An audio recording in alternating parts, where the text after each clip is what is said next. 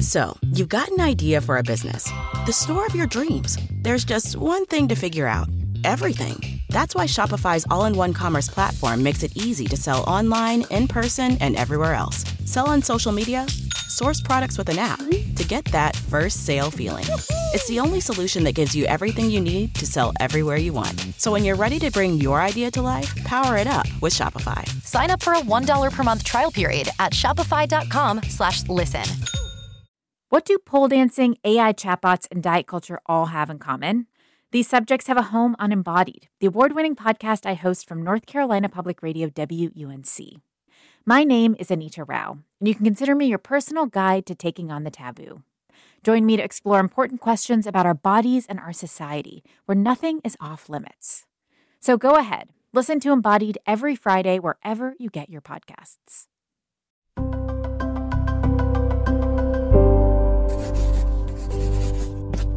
Pushkin.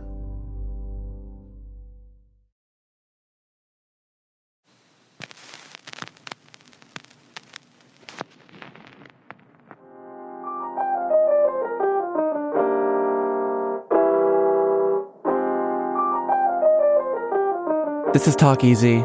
I'm Sam Fragoso. Welcome to the show.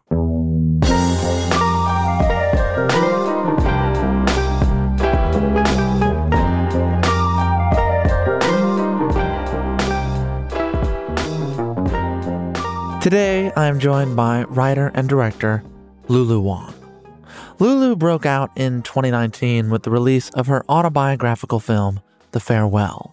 It's set around a Chinese family that discovers that their grandmother has stage 4 cancer.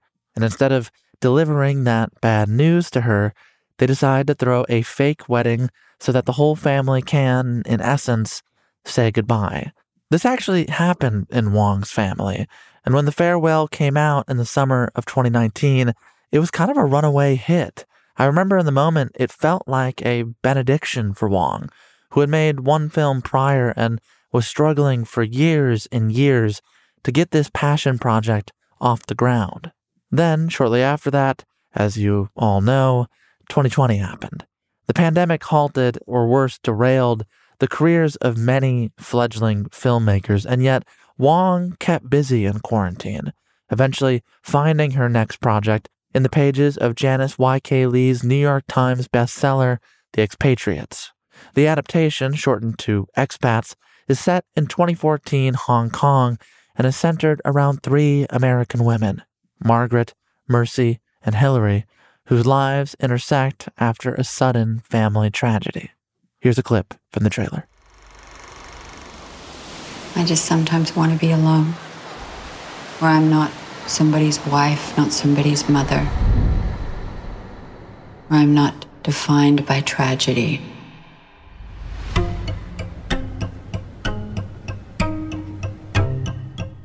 Don't you ever miss it? Home? I like our life here. the help the drivers it makes everything easier. As his family. You know, you always say that, right? You're her employer, not her friend. You know, Hong Kong was supposed to be a fresh start for me. A fresh start, really? At 24? I think my marriage is over. Has David been home? No, ma'am. What am I still doing here? Do you ever imagine yourself living a completely different life? That was from Expats, starring Nicole Kidman. You can now stream the first few episodes of the show exclusively on Amazon Prime.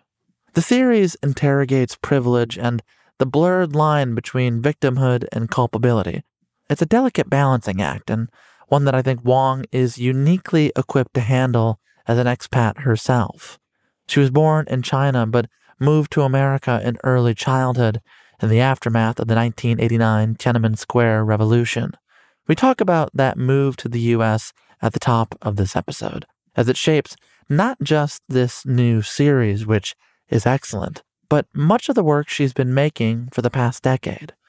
We also get into her college years where she began to find her own creative voice, the challenges and responsibilities of making work about your family, and how she lives and creates art in between two distinct worlds.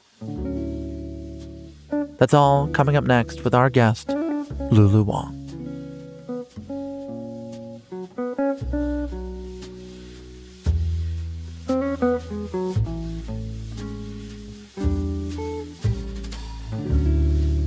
Lulu Wang, thank you for being here. Thank you for having me. How does it feel to uh, be on the podcast?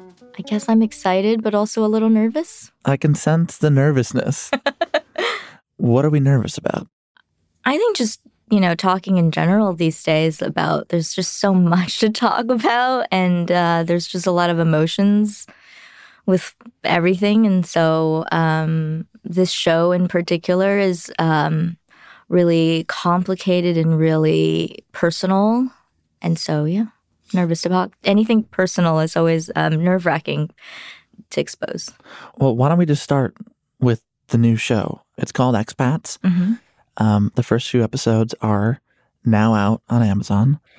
It follows three women Mercy, Margaret, and Hillary, all of whom have relocated from America to Hong Kong at different times and for very different reasons. But I want to begin with your reason for taking on the project. You've said in recent press that you were, quote, terrified of getting it wrong and terrified of getting it right because this is a sensitive subject. So, can I ask you, as we explain the show to people, if mm-hmm. you can for a little bit, what would it mean to tell this story wrong? And what would it mean to tell it right? I think I feel a tremendous sense of responsibility as a peacemaker, uh, somebody who was raised as a peacemaker, as somebody who was always navigating different worlds, different languages, different cultures, different levels of privilege, whether that's between my friends and my family. So I think getting it wrong in the same way that when I made a film about my family, I didn't want to misrepresent them. I didn't want them to feel like they had been misrepresented. And my intention as an artist is always to communicate the truth of what I know to the best of my ability. Mm.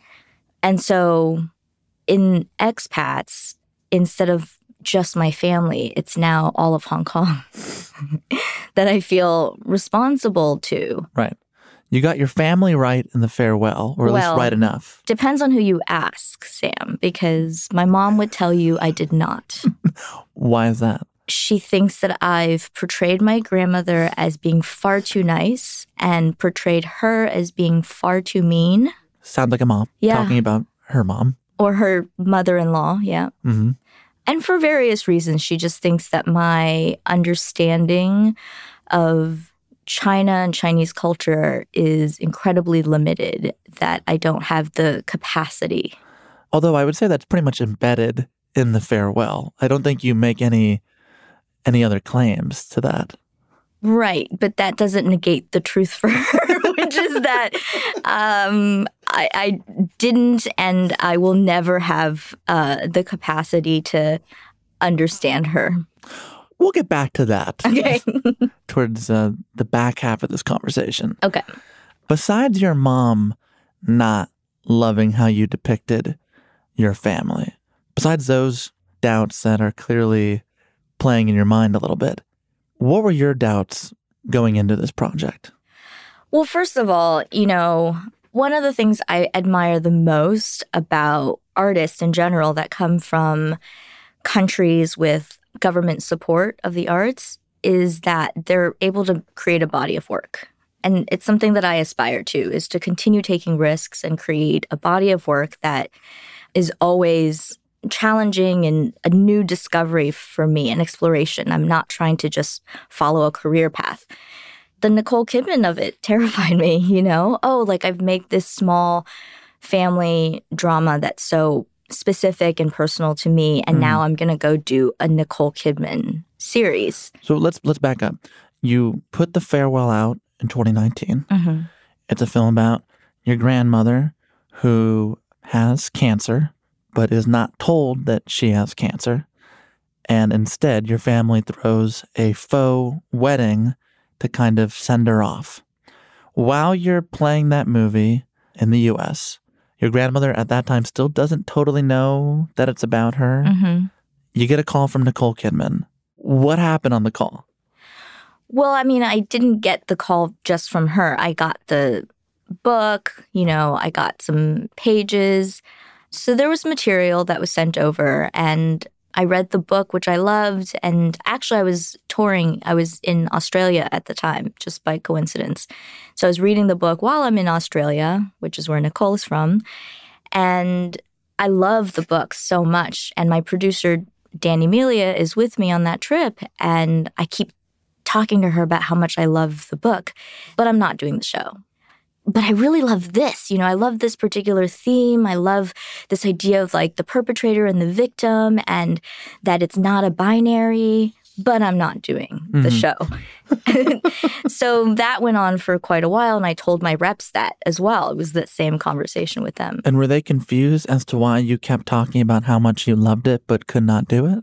I think so. But, you know, at the time, we're sort of newer in working together. And so I feel like they weren't people now know that I work closely with know that I'm very open to being challenged and I don't want people to just agree with me. But at the time, they were like, totally respect that, totally hear you. it's, it's kind of a nice uh, I know I missed that now. Yeah, let's say I've opened it up for people to. That sounds like nice treatment to me. Yeah. So no, people didn't question it, and I and then finally they were like, okay, well, can you just do a phone call? I think it's worth it at least to have a phone call with Nicole. Uh-huh. And her pitch to you is what? That initial phone call was just that you know we've been developing this for quite some time, looking for the right visionary. I saw the farewell, and I knew immediately you are the person for this series. Only you can do it. Yeah, she said all the right things. And I just said, I love your work. It would be a tremendous honor to work with you, but I just can't do it. And why couldn't you do it at that moment? It just felt too large in scope, perhaps. You know, maybe that sense of responsibility was too great after the responsibility I just dealt with mm-hmm. on the farewell you know, and I think deeper, it's like this imposter syndrome of like, oh, no, let me make something that's one step up from the farewell. I don't need to leap that far. And this felt like many, many steps. Yeah. Well, also, you know, I didn't know how to make it in a way where I wasn't directing all of them. So it was also daunting to look at it as a series. And when it was presented to me, it was also presented as an ongoing series. And so it was also about building up the confidence to say, these are the things that I would have to change. And I think there's a part of me that felt like they wouldn't allow me to. And then? And then we had dinner. And again, I said, you know, this is great. We're meeting. Maybe we'll find another project.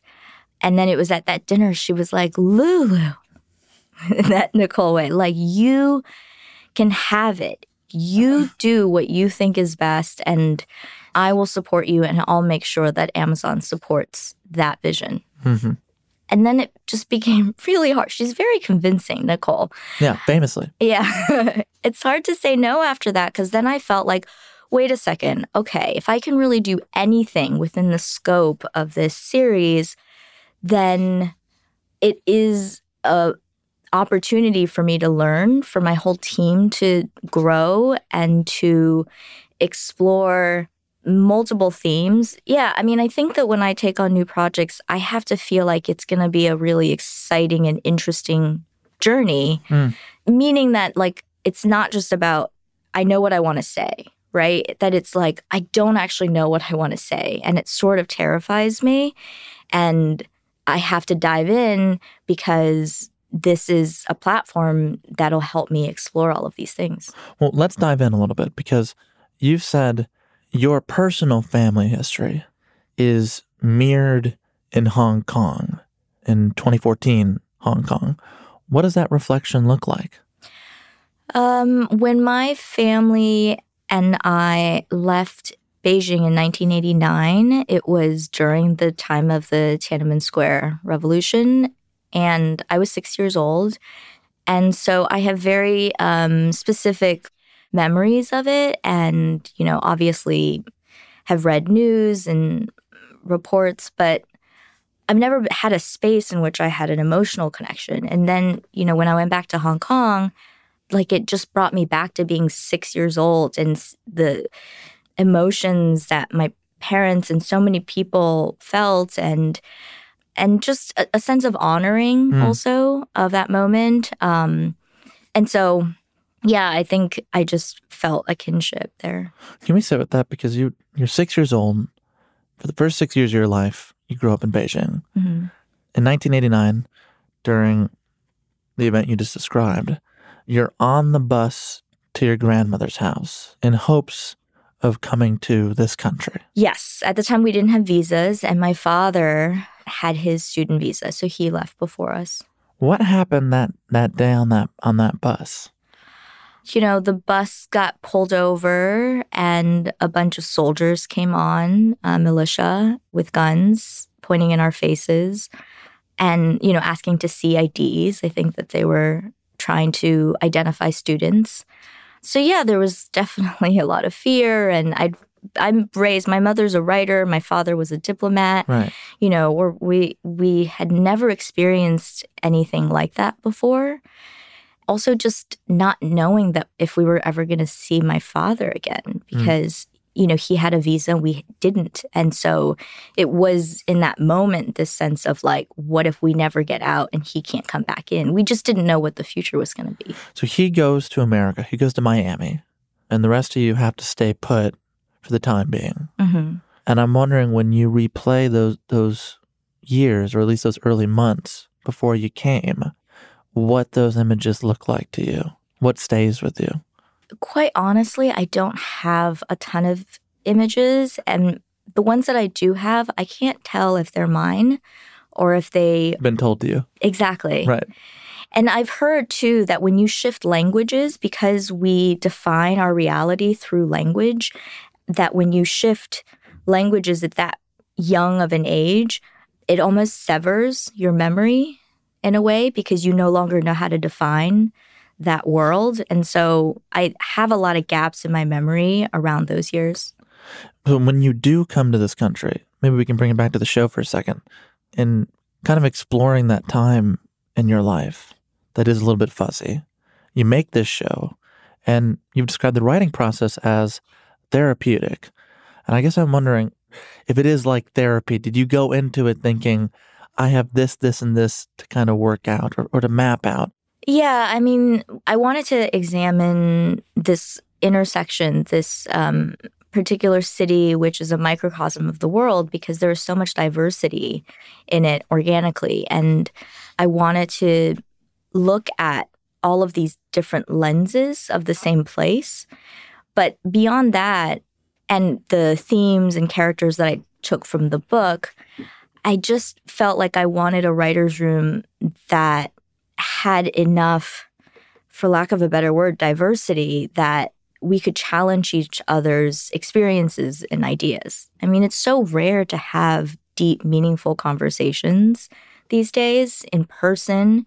And so I say that it was like therapy because we would all show up and we brought all of ourselves. You know, everybody brought their own stories, their own experiences, their own traumas. And there were also a ton of disagreements. But in a writer's room, you have to work through those disagreements for the betterment of the story. Mm. How would you explain the, the dueling perspectives at the heart of this show that are on full display? Um, Expats examines the intersection of a particular group of people in a particular place at a particular time. This is 2014. This is 2014. And so looking at that through the lens of race, wealth, nationality, class in general, and different kinds of privileges, hmm. I wanted to make sure that there was no binary anywhere. It wasn't like all the Westerners are wealthy and all the locals are just because that's not true. Mm-hmm. And so I really just wanted to look at the reality, which is here's a group of people. They all have privileges in different types of ways mm-hmm. and power or lack of power in different places. And I wanted to shift the audience's empathy from episode to episode. Mm. You hmm. might like somebody and then they do something you don't like them. and then maybe then you forgive them because then they do something else. And and there is something profound that happens in, in watching the show where you where your own feelings do oscillate so rapidly back and forth that it does ask you to have a kind of radical empathy. Mm. And I'm wondering this ability to to hold dueling perspectives does that kind of begin for you when you do come to America where you do have to see your parents like you said a diplomat and a writer you have to see them remake themselves have to literally become a new person have to take entry level jobs even though they're qualified for jobs much better than the ones they accepted. Is that where it kind of began where you where you experienced the duality of your own parents happening in real time? Yeah there are so many dualities in my life because yes there was the before and after the immigration.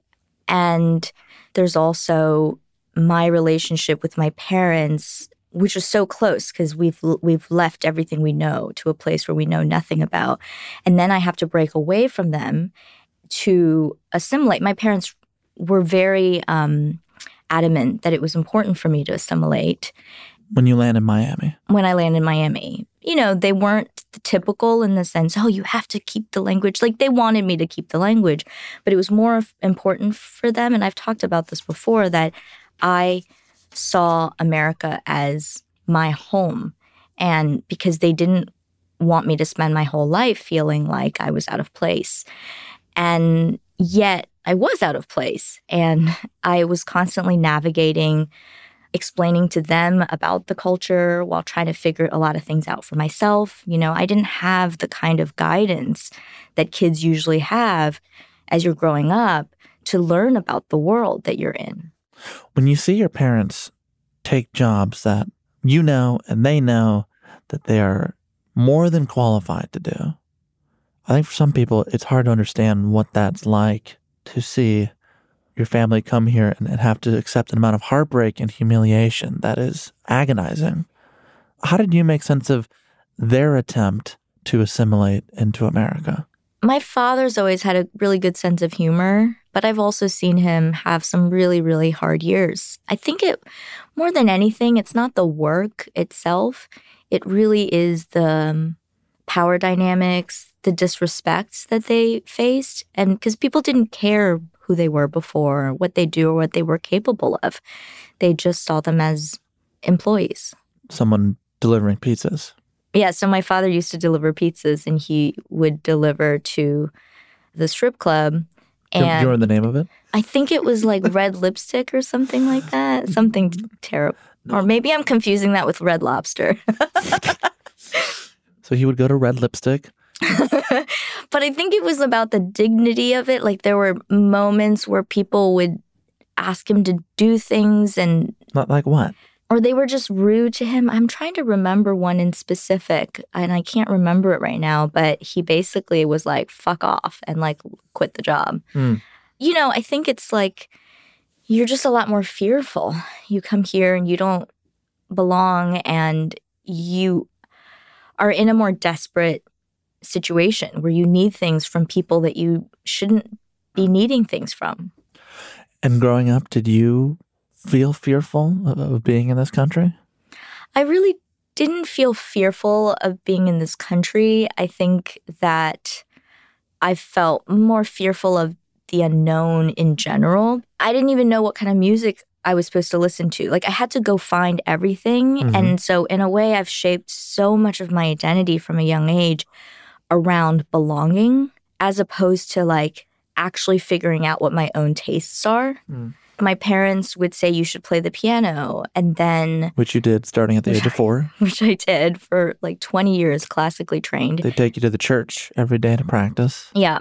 And you know, I went to an arts high school for piano because there was a sense of guilt and if I didn't continue it somehow, or if I didn't manifest it into transform all of those years of practice into something useful.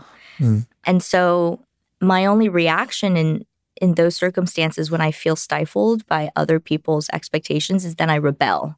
But rebelling is also not a true expression of who you are. It's just the antithesis. It's Right. just It's in response. exactly. So much of my youth was fluctuating between those two things Why didn't you love playing the piano?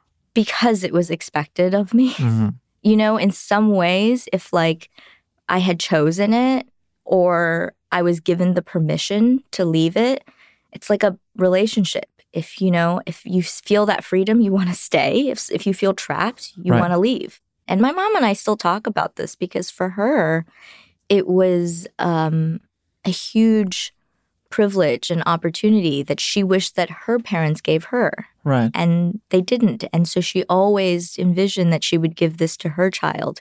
And so I feel very bad being like, it's a burden and it's your dream, not mine. It seems like you still feel bad about it. I do still feel bad because I know that she did it with the best of intentions. Hmm. And I know that she feels guilty when, again, binaries, right? When, when it, it doesn't feel like it was with the best of intentions and she felt like she was burdening me with something. In the beginning of this conversation, you, you quoted your mother who said to you recently, You will never understand me. Is this one pocket that you still don't understand? That she thinks you don't understand? I think she feels some degree of regret looking back. There's a sense of like, there were so many things we didn't know. And we did the best we could. So I think that's the emotional part of it. Um, and I know that. And yet, I still had to carry what I carried because of And she had to carry. And it doesn't sound like you ever blamed her. No. I mean, when I was younger, we say horrible things, I think, when we're kids. And The worst. it's I like said looking so bad. horrible things. Horrendous. Yeah. It's just so much more personal when the sacrifice and all of this attachment, you know? And so, yeah. What? No, it's just, um, What part of that makes you kind of overwhelmed with feeling? well, it's, um, again, duality. Because in my own personal life and in my work, I need to move away from expectations of others and pleasing of others, as well as away from the rebelling against that authority in order to find my own self expression. I think of it like tuning a piano, tuning an instrument, these fine degrees of like, is that my taste or is that coming from my parents? Are these my values or is that just what social media and the culture is currently saying is the right thing? You know, and so I think more than ever, we have to be very vigilant about tuning into ourselves rather than all of the external world. And my parents have a really strong pull on me. And as I continue to develop work, I want to be respectful and I want to honor, but I also need to say fuck honor, fuck respect, fuck polite society, and be truthful to myself. And how does it feel saying that? It feels liberating, but there's also this pain. I mean, I'll tell you after the farewell, my mom and I had a really hard time. Not just because she didn't like the movie. I mean, I, I, maybe she likes the movie and she just has to say she doesn't to claim her identity in my life. But she was criticizing me a lot about everything in the midst of the movie coming out and the success of it. And I just got so mad at her. I was like, stop, you know, and I yelled and and she said, I just feel like you're moving away from me. You know, there was some like premiere event and there was a, a VIP section with rope and some fans came over and I was talking to them. And watching that, she said made her feel like I was no I no longer belonged to her and I belonged to the world. Hmm. And I said, But mom, I never belonged to you, is the reality. And I, so I think there's that heartbreak. Tough to hold that. Yeah. She also gave another great analogy. I don't know if you've already heard it about climbing a ladder. And she said, you know, when you first started climbing the ladder, I felt like, okay, what if she falls? What if she falls? And can I catch her? And she said, you know, after the farewell came out, I was suddenly shot up the ladder so high that she felt like if I fell, she wouldn't be able to catch me. And that terrified her. Did it terrify you? Absolutely. I don't think that extremes are good ever. And so whenever I see anything that is extreme, um, particularly as I get older and hopefully wiser, I feel like when we're younger, we want excitement. I'm so excited for this. I'm so excited to meet you. I'm so thrilled. Like it's all these very like high, high up emotions. And hmm. as I have navigated the most profound moments in my life, they don't come from the extremes. They actually come from a later or a reaction or reflection of some of those moments. Well, I think it may be worth um, sitting with some of those moments if you're up for it. Yeah. All right, we'll do that right after this break with our guest, Lulu Wang.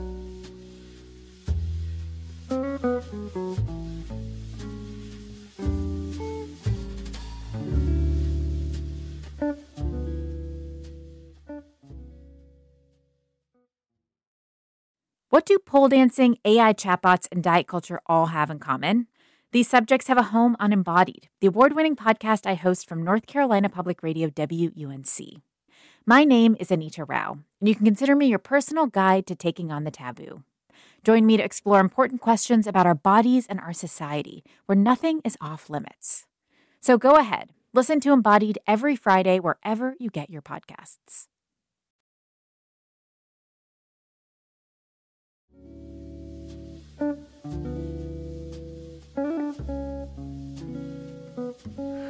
I want to go back to when you started to tune your own voice, so to speak, when you decided to become a filmmaker. This is mm-hmm. late in college. You had taken a creative writing class, I believe. Initially, you thought you were going to be a lawyer. You had a scholarship to go to law school. Just hearing that my lawyer mother is upset that you didn't take it she should call my parents. They're still upset about it. Don't worry, she's still calling me for not doing law. Um, when we have other directors on the show, they like to talk about other filmmakers that have inspired them. Usually it's men talking about other men like Stanley Kubrick or Martin Scorsese or Quentin Tarantino, just a lot of guy stuff. The kind of stuff you'd see on the walls of college dorm rooms across this country. But you have a quote, and it's one that I, I want to present to you here, where you said, I don't like the sense of worship that we have in our culture, of putting people or art on a pedestal. For me, I've always fallen in love with the process before any kind of icon or representation of something. So tell me, what did falling in love with the process look like for Lulu Wang? I think that it took me a while because I needed to get the rebelling out of my system in a way. And so I partied a lot in college in the first three years while also doing the things that I was supposed to do, like getting fairly decent grades and taking all of my core classes, fulfilling all of the requirements. And when I got to my senior year of college, I felt like I had both finished all of my obligations and also had the sense of like, well, this is it. I'm going to go into the world and I'm going to have a job now. So I might as well take advantage and have a little fun and explore. And so I took all of these creative classes I, that I've always been wanting to take. I took photography 101, I took film 101, and I was also doing swing dancing at the time. Anyway, so I didn't take it with any kind of expectation other than like, okay, I'm just going to get this opportunity while this education is paid for to take these classes. Mm. But I think being in those classes, as well as in the creative writing class, it was the first time that I was being asked about me. It was the first time where the tool isn't the piano and isn't you know the music that you're reading or the grade that you have to achieve and that result that you have to attain the process was learning how to see and so especially i I'll say for the photography class, it's Mm. all about like what makes a photo a photo. Right. How do you learn to see and how do you develop your own eye? And to that point, your vision had mostly been clouded by others. Yes. And in that class, you know, of course, we looked at other photographs and other photographers, but not really. It was more like analyzing, Hmm. putting an image up and asking, is this interesting? What makes it interesting? And then when you go out into the world, you take a photograph, and then we would talk about why I was drawn to that image, what the teacher would see in that image. You know, so there was just a real dialogue around like a particular moment. And it was also freeing to be in the dark room or be in the edit on my first um, Super 8, you know, film. It was just really like an exercise. I you haven't know. seen that one. No, I don't think you will. It's Oh. not really out there. Okay. We, I, I, I'll try. You- I'll try, yeah, I'll try I- to find it. I bet you will. Um, I've seen the rest of them. oh, yeah. I'm sorry. Which ones do you want to apologize for? Do you want to rank them in order of greatest apology? Yeah, I don't know. I think that um I was just like fumbling around, you know, and yet so proud of myself at that time. Like, oh my God, I've really done something. And my parents were like horrified. They were like, but you're so good at piano. You won the Chopin competition and now you want to do this? you had done something. You had done something that you had chosen. yes. It's okay if the first few were not particularly remarkable. There's almost no one whose first few things are particularly remarkable. In fact, it's remarkable if anyone makes anything remarkable. Yes, that's true. Can we talk about actually how you did that or how you got to something as special as the farewell? Mhm. You go to Los Angeles after college, you intern a little bit, but you find that you're not particularly good at being um, a PA. No offense to you, but it just seems like not something that's just not your skill set, Or an assistant in general. an assistant in general. yeah.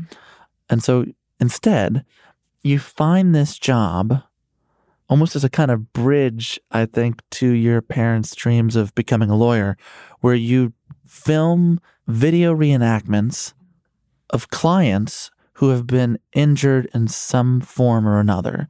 Videos that will then be presented to the court as quasi evidence. Mediation. Mediation. Can you explain this job and what it actually looked like? Uh, I had a friend in Boston who was an attorney, and one day he showed me a video that he had hired a company to make for him. And I was like, wait, how much did you pay for this? I said, you know, just in terms of the production value, it was very simple point and shoot camera, couple lav mics. And I was like, I can do this better. And he's Hmm. like, well, it's a very specific thing. So the specific thing of this video is that it is meant to um, show non physical damage. So, for example, this case I did in Boston was a father who had been severely injured in a workers' comp situation. Mhm. Um, and the damages were not just, you know, the medical bills, which is often included, as well as, you know, time lost from work, but also when there is negligence, you know, like at this particular company, there was a real negligence that was identified, and this worker was injured, and he's no longer able to play baseball with his sons. You know, like what is that value? And so my job was to interview people who were injured as well as their family about these damages, emotional damages in their life. And how did those interviews go? The interviews are really vulnerable. I mean, people are always crying. And the tricky thing too is like what I saw in some of those videos is there would be like some music in the background and there would be these like mechanisms to try to like pull, tug at the heartstrings. And I think that, you know, Manipulations. manipulation and i think that injury attorneys have that reputation often sometimes right like of like oh okay like you know this little case and you're gonna blow this up and Yeah. play the victim or whatever Bring a dolly in there. exactly. Yeah. Um, and a lot of the competitor companies were much bigger established companies and they were shooting in studios with like a backdrop. And my whole thing was I would just go to their house and it would be very no frill and I would not use music or any kind of manipulating, but I would just talk to them and Hmm. try to get to just something really honest and vulnerable and real and hope that that would translate to whoever was deciding on the settlement. What do you think that taught you about filmmaking? Because at that point, you hadn't made too many shorts yet. You hadn't made your first movie. Did that experience propel you into filmmaking? Did, did it make you want to do it more? Yeah, definitely. I mean, I w- knew I wanted to be a filmmaker during that time, which is why I had the camera and um, equipment. But I think it just taught me so much about empathy. Again, like I'm going into the homes of so many different types of people. You know, I did cases with all kinds of families and people from all walks of life. And so a lot of times I was showing up by myself with all of this equipment at a stranger's door. And I would be there for an afternoon and get what I needed to get. And that was it. You know, I did medical malpractice cases where, you know, I saw people in their most vulnerable state, physically and emotionally. You know, I did a brain damage case, for example, where this woman was severely brain damaged, but if she was in court and talking, she would seem fine. But where the brain damage exposed itself is when she would take a carton of eggs out of the fridge, she would turn around and forget where she put the carton of eggs. And there's those little things that are so difficult to explain in front of a jury in a court or in a mediation room. Why do you think people were so open with you? I think I didn't look like any of the people that they were d- used to dealing with, like all these lawyers and suits. You know, I'm like 22, 23, and just kind of me and showing up five foot tall. I guess I don't look intimidating, even though I. There's a racial thing? I, I'm sure that plays a part of it. Like we all go through the world who we are, and you start to learn both the superpowers and the weaknesses of that identity. Mhm. And so, being a five foot tall Asian woman, in a way, I've probably struggled with this complex of not being taken seriously Mhm. my whole life. So, were you taken seriously on your first film? It's called Posthumous. It came out in 2016. Mhm. Do you feel like people took you seriously then? I think the actors took me seriously, and I think my collaborators took me seriously, but I think people in positions of power or authority, Financiers? financiers, lawyers, or whatever, I mean, even people that I've hired, and I'm, I'm sure it's unconscious. I'm not sure of that. I like. I'm trying. I guess I try to give them the benefit of the doubt. No, we don't need to do that here. Tell me about the movie because I watched it. I had just spent, I think, like seven hours watching Expats, the cinema of Lulu Wang, which is unbelievable to watch how different your filmmaking is now from then. Because the only thing those two have in common, I think, is Jack Huston. Mhm. Where does it land with you? Well, I mean, the process was very different. You know, there were people that I was collaborating with and financiers and whatnot, and I'd never made anything. So I think that it wasn't an arena in which I was asked, you know, where do you want to take this? Like, how far do you want to go? Right. Right. And I, and uh, ultimately, I feel like that's not really anybody else's job to ask. As an artist, you really have to have the confidence to fight for that for yourself. And, And did you feel like you didn't have it then? it wasn't just that I didn't have it, it was also an obligation to, you know, what the genesis of that idea was and, you know, my partner who was financing and the type of film that I knew that she wanted to make What did she want to make? a romantic comedy, like a classic, you know, screwball romantic Mhm. comedy, which is also something that I love. Yeah. I love screwball. And also I I didn't go to film school. I'd never really made anything, which is quite ridiculous. to be on that set as the director, having made nothing. I still. It is kind of amazing. Did you feel ridiculous? I felt like I was on cloud nine. Like I, like both in a good way and bad way. Like I felt it was so detached from reality, and mm-hmm. yet it was what was always supposed to be, and yet it was also surreal. But I think I just tried to treat it like a film school. Like I didn't go to film school, so I just thought, well, there's so much that I don't know about filmmaking. Like mm-hmm. I, I showed up on the first day, and I had to depend so much on my DP and the rest of my crew, and it was an incredibly vulnerable place to be in. I would say having Brit Marling star in your quote unquote student film is probably as good as it's going to get.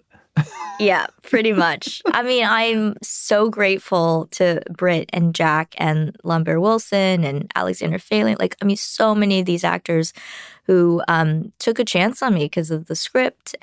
But we really had no idea. I mean, I know people look at it like it's like a professional film, but it was really just me and Bernadette, my financier and partner and friend, being like, okay, let's just do this. And mm. we like it literally started with us going, okay, how do you get an actor?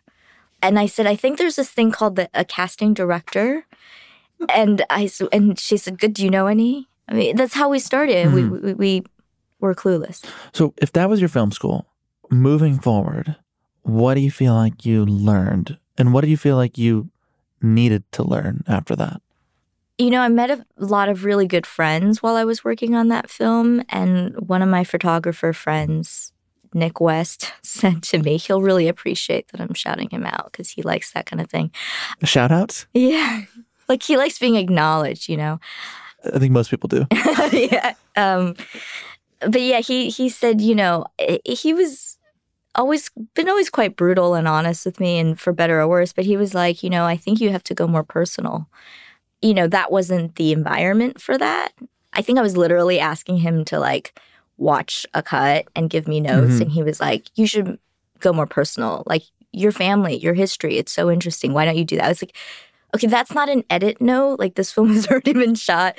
That's a hope for another film now. yeah exactly. But it did make me think more about like what I would do if I didn't have the constraints of like a genre mm. and if I didn't have any kind of constraints, financial or otherwise. But doing something more personal, I think, brings us back around to where we started talking about the farewell because for years after you pitched the film to American financiers who didn't totally understand it. You then pitched it to Asian financiers who said it was too American. Essentially, no one understood what or why you were making this film or wanted to make this film until you met Neil Drumming. Mm-hmm. Is that right? Mm-hmm. Who was at the time working for um, This American Life mm-hmm. and who himself is a filmmaker and, and former journalist. What happened when you met him? Neil came to a screening of my short film Touch in New York. And afterwards, he came up to me and said, Hey, I work at This American Life and I really loved your film. And I just want to ask or tell you that if you have any stories that you've been dying to tell and you find that Hollywood is not giving you that platform, please bring them to me. And how did you first explain the story to him that you wanted to tell?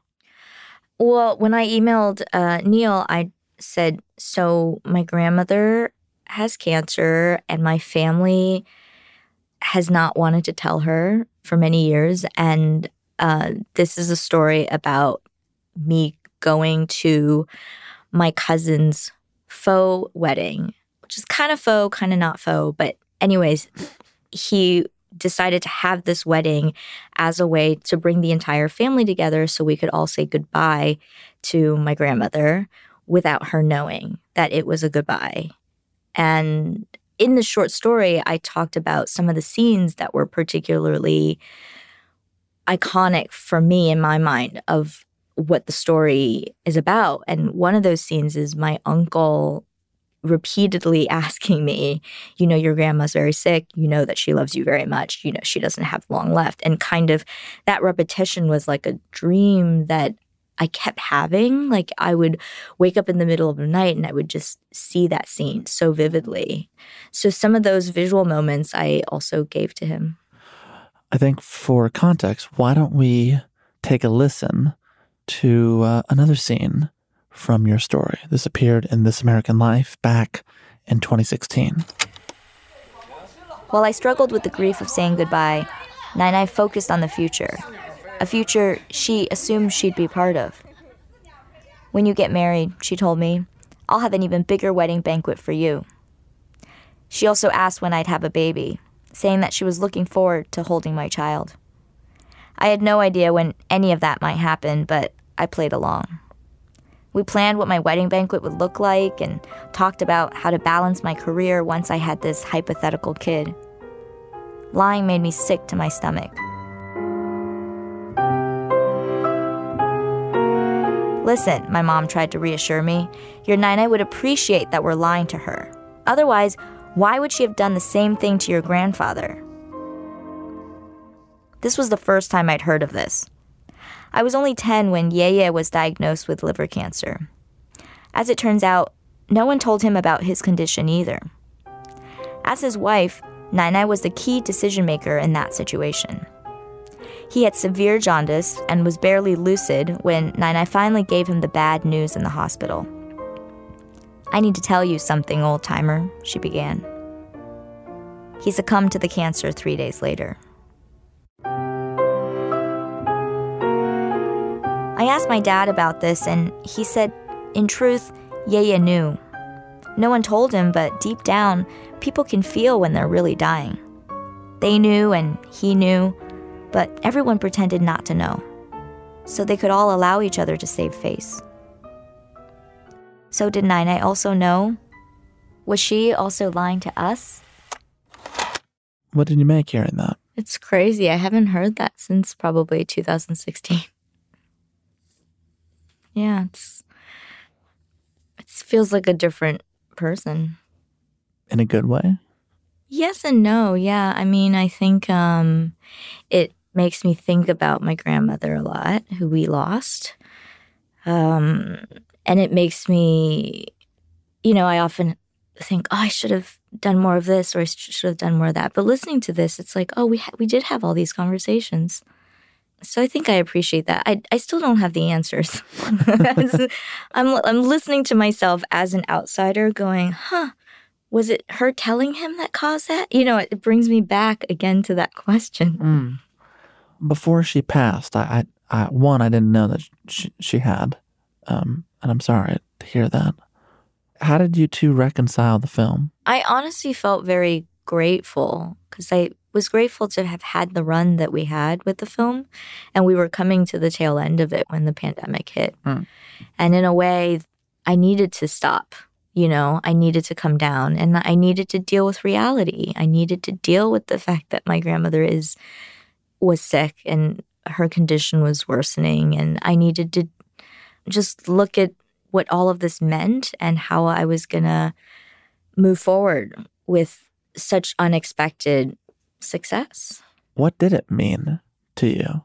You said that it sort of reinterrogated what the film meant to you and your family. What what what did that look like going through that and reinterrogating all of that? Um it's quite disorienting to be told for most of your life that all of your instincts are wrong. Maybe that's too harsh of a way to put it, but um, in a way, like there's like a real humility in Chinese culture where it's like I fear if we don't laugh, we're just gonna start crying again. Yeah. So that's a lot. Yeah, and I don't even know if it's people telling me or I'm somehow like taking that on, but it's like so much has changed. So when I was making the farewell, this was 2016, right? Um, like a little bit before that. So it's not that long. Like 7 years is not that long. And yet culture has changed so much mm. that when you talk about identity or talking about a hyphenate story that's an American story, people are like, yeah, of course, of course. Not all American stories are white. Like, that's an of course now. when I was pitching the farewell, it was not that. And I say my whole life because I was wrong in my family. I'd be like, well, this is American culture and this is how the, well, they're wrong. I'd go to an American culture, I'd be like, well, my, the kind of food we eat and these are the well, they're wrong. And so, kind of, I'm always the outlier in both of those situations. Mm. And I don't know why, but I, I guess this is the peacemaker in me. I'm always arguing the opposition. You know, even devil's if I'm advocate. the devil's, I guess the devil's advocate, but it's not really, I don't like to say because I don't know if it's the devil's. It's my family. I'm like, I agree with you, but this is how my family see it. I think they're also right, and I think you're also right. And yet, you know, I get yelled at on both sides. And what does this mean for you in, in this film, though? Or what did it mean for you in this film and how you reckon with it? Oh, well, you know, then I make the film, the film that for so long so many people told me was never going to work. I mean, even while making it, there was so much fear. And I so appreciate how much support I got, considering the level of fear. But, you know, I've always had to navigate not only my own fear, but everyone else's fear around me you know, my parents being in American society, you know, my friends coming to my parents' house for the first time and not knowing all these things. And so there's always trepidation that I'm trying to carry for other people. And so on the movie, I had to constantly fight for something that I instinctively knew was right, but there was no evidence of. Like what? Like the fact that even though the film was going to be 75% in Mandarin that people would still be able to relate, that they could read subtitles. Then the only way to do that is to let go of the fear and have almost like a blind faith that it's going to work out. But of course, the fear never really goes away. And so you have to let go of us all expectations in some ways. You know, you have to tell yourself that so that you can do the thing that is scary. Yeah. So I think that just I when the film came out and so many of my instincts were proven right, it was just disorienting of like, oh, wait, so how do I shift how I'm listening? Like, how do I shift my my openness? Because I'm a very open person, and so how do I? Maybe I need to ha- put some limits and protections around myself so that I can practice listening to myself and listen less to others? And what are the methods in which I can hone that instrument? Because it's not one that I grew up using. And I'm always trying to navigate this balance of collaboration, which is so incredibly important to me, and listening to my own voice. And so sometimes when I listen to a lot of people, sometimes that might look like, oh, she doesn't know what she wants. And I've heard that you know, oh, she's she keeps asking other people. It must be because she doesn't know what she wants. But it's actually because I know what I want, I want to um, stress test it. I'm honing the yes and no's, like to be quicker. Yes, this.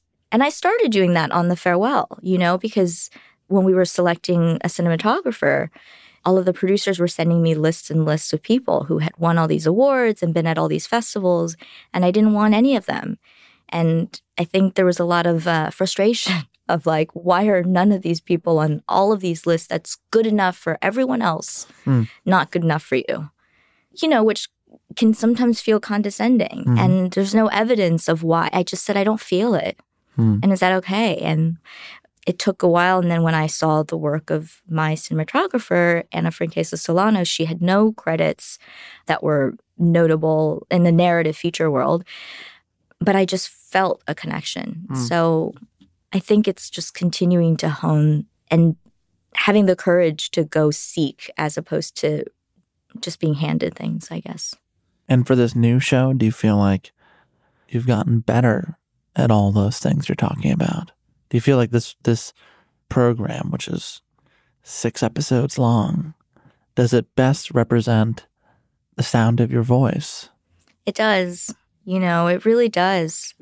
In all ways, like thematically, structurally, the structure of it is actually incredibly personal and important to me and was one of the biggest challenges because I said that I could only make the series if I could make episode five central. And I don't know why it was episode five. I have no idea, but it just came to me.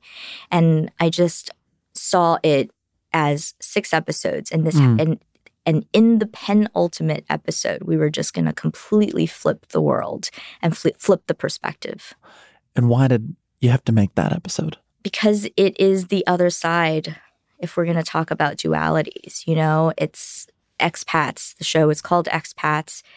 Expats live in a bubble often of wealth and privilege and a separation from the local culture that they're in.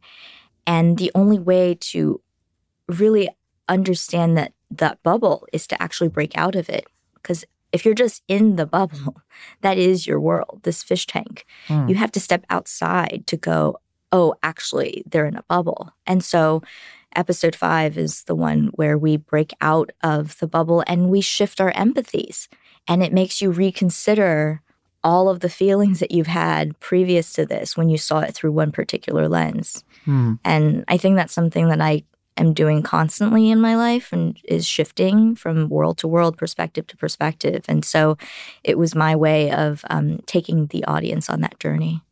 It's interesting because you're bringing back so much of what we talked about at the uh, at the top of this conversation.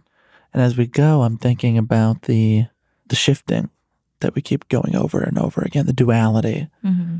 this idea of wanting to belong, not quite belonging, trying again, failing again, that seems to animate so much of your life and in turn so much of your work. And I wonder to drop us off at a vivid image, does that really start for you at the age of six when you come to this country and you have to walk into school in that classroom? Mm-hmm. first day in an American classroom and the morning announcements begin. Mm. Is that where this sort of all starts in some way? Probably on some level, yeah. I mean, you know, I think it's about rituals, right? You come to a new place. My first day of school in the United States, you walk in and you're not dressed like anybody else. You don't speak the same language What as anybody wear? else. I'm pretty sure that my mom put me in a dress because that's what they wear in China, I guess. I don't know. And They don't do that in Miami? Like short, like little no. Which is also her way of fitting in because my whole life before then, she dressed me up as a tomboy. She really liked that. But she, for school, put me in this like awkward schoolgirl skirt. Hmm. But yeah, and then you know, you get there and everybody's there's an announcement, everybody stands up, and do they still do that? They start playing the Star Spangled Banner? Yeah, I think I think so. In Pledge of Allegiance. Oh yeah, that's the Pledge of Allegiance. Yeah, but do they also? Yeah. Anyway, so then, but I just remember like like blaring through the speakers, and my teacher running over to me and taking my right hand and putting it on my chest and been in the country for like how many months and suddenly you're pledging allegiance to this like you know it's just all fascinating right like looking at it now but yeah at the time it was just like oh my gosh there are so many things that i have yet to learn and i'm never going to learn them all You said once in that moment, coming to this country, that you lost a sense of belonging, a sense of wholeness. And from then on, after moving to the States, it's been trying to rediscover that feeling, trying to feel whole again. And as we leave, I'm, I'm wondering have you? Okay, I don't know if this answers the question, but I feel like I've talked to a lot of people who stayed in their home countries and also not feel whole. I think that I've found my wholeness now, but it's really because I I think I've found that sense of wholeness now through a different kind of belonging. You know, my friends, my family here, community of artists that I deeply respect and trust and people like yourself. You know, it's why we invite people to our homes to break bread. And my brother is a chef and he's opening a restaurant in LA this year called Firstborn. Wow, we're giving him a shout out. I got I gotta I gotta and help uh, Nick West. Is that who else? Yeah, my friend Nick was. Um, but this one's really important. Yeah, no, but you know, I and I love that. My brother and I actually do the same thing. Mm. You know, which is that we tell stories through our art and we're in the same city and we bring people together through our two forms of expressing our family and our love of mm. our family and where we come from. And it feels not like what I expected it to, maybe when I was said that quote. It feels like an evolution from that. And Barry? And Barry, of course. of course. Yeah, of course. And again, you know, um, he and I and my family and his family, you know, when we spend time together, it is incredible because, you know, again, there's just so many differences and we can focus on differences. You know, you can sit in a room with anyone and focus on differences and you'll find them. But having our two worlds collide, both in work and in our personal lives, has been incredibly replenishing. It almost sounds like do, do you want another word? Yeah, I'm trying to find the right word. I don't know what it feels like. It feels um it feels whole. It feels like um I mean, it could be the wholeness that you're talking about. Yeah. That that the quote was getting at. Mm-hmm. Also could, could just be love. Yes. I mean, I know that's such an overused word. And so sometimes maybe I'm hesitant to say that in the fear of it sounding trite, but yeah, love. I've always had this vision for myself you know that ride in the amusement park where you're all sitting on swings and then the whole mechanism raises and spins? I, I have motion sickness. Absolutely not. But you've seen it from afar? I would get sick looking at it. Okay. but you know what I'm talking yes, about I in do. theory? Okay. well, I don't know why, but I've always had this vision. And, you know, much of that feeling inspired the farewell of not belonging and what does that even look like for me um, but i had this vision uh, of that spinning swing amusement park ride because i thought oh as long as i have a center as long as i have some kind of a route that'll actually allow me to go further out mm. because i have a place to come back to and right now because i don't have that center i have nobody and nothing waiting and nothing that is kind of the core of my life, I feel like I'm gonna um, spin out into space at any moment. And so I think that I'm now in a place where I really feel like I have that core. And so it gives me so much courage to be able to go even further and even higher. Well, I think you have gone quite far on this podcast in this new show of yours.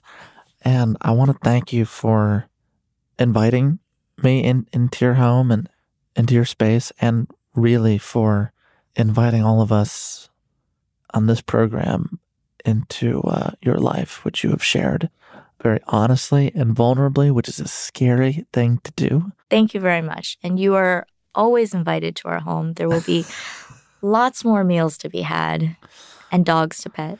Great. I'll bring the bourbon this time. Deal. Lulu Wang, a pleasure. Thank you.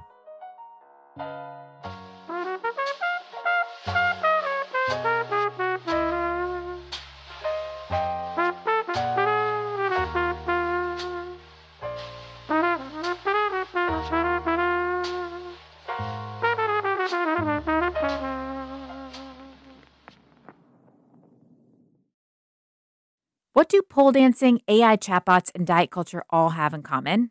These subjects have a home on Embodied, the award winning podcast I host from North Carolina Public Radio WUNC. My name is Anita Rao, and you can consider me your personal guide to taking on the taboo.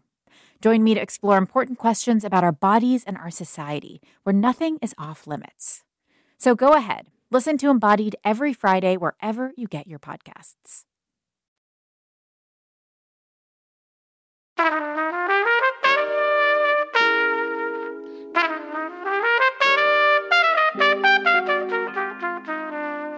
And that's our show. If you enjoyed today's episode, be sure to leave us five stars on Spotify, Apple, wherever you do your podcasting. If you'd like to go above and beyond sharing the program on social media, sharing it with a friend. All of this really does help new listeners find the program. I want to give a special thanks this week to Paula Woods, Amy Pham, Amazon, and of course our guest, Lulu Wang. You can watch the first three episodes of Expats now available on Amazon. If you'd like to learn more about Lulu and the new series, be sure to visit our show notes at talkeasypod.com. If you'd like to hear more conversations with other great filmmakers, I'd recommend our talks with Ava DuVernay, Steven Soderbergh, Hiro Murai, Janicza Bravo, and Benny Safdie. To hear those and more Pushkin podcasts, listen on Apple Podcasts, Spotify, or wherever you like to listen. You can also follow us on Twitter, Facebook, Instagram at Talk Easy Pod.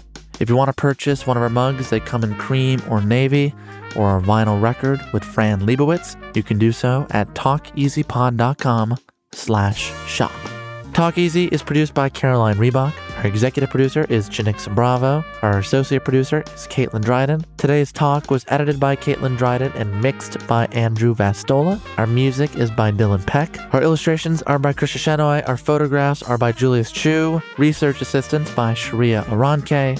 Video and graphics by Ian Chang, Derek Gabrzak, Ian Jones, and Ethan Sinica. I also want to thank our team at Pushkin Industries, Justin Richmond, Julia Barton, John Schnaars, Carrie Brody, Eric Sandler, Jordan McMillan, Kira Posey, Tara Machado, Jason Gambrell, Justine Lang, Malcolm Gladwell, Greta Cohn, and Jacob Weisberg. I'm Sam Fragoso. Thank you for listening to the show. I'll see you back here next week. Until then, stay safe and so long.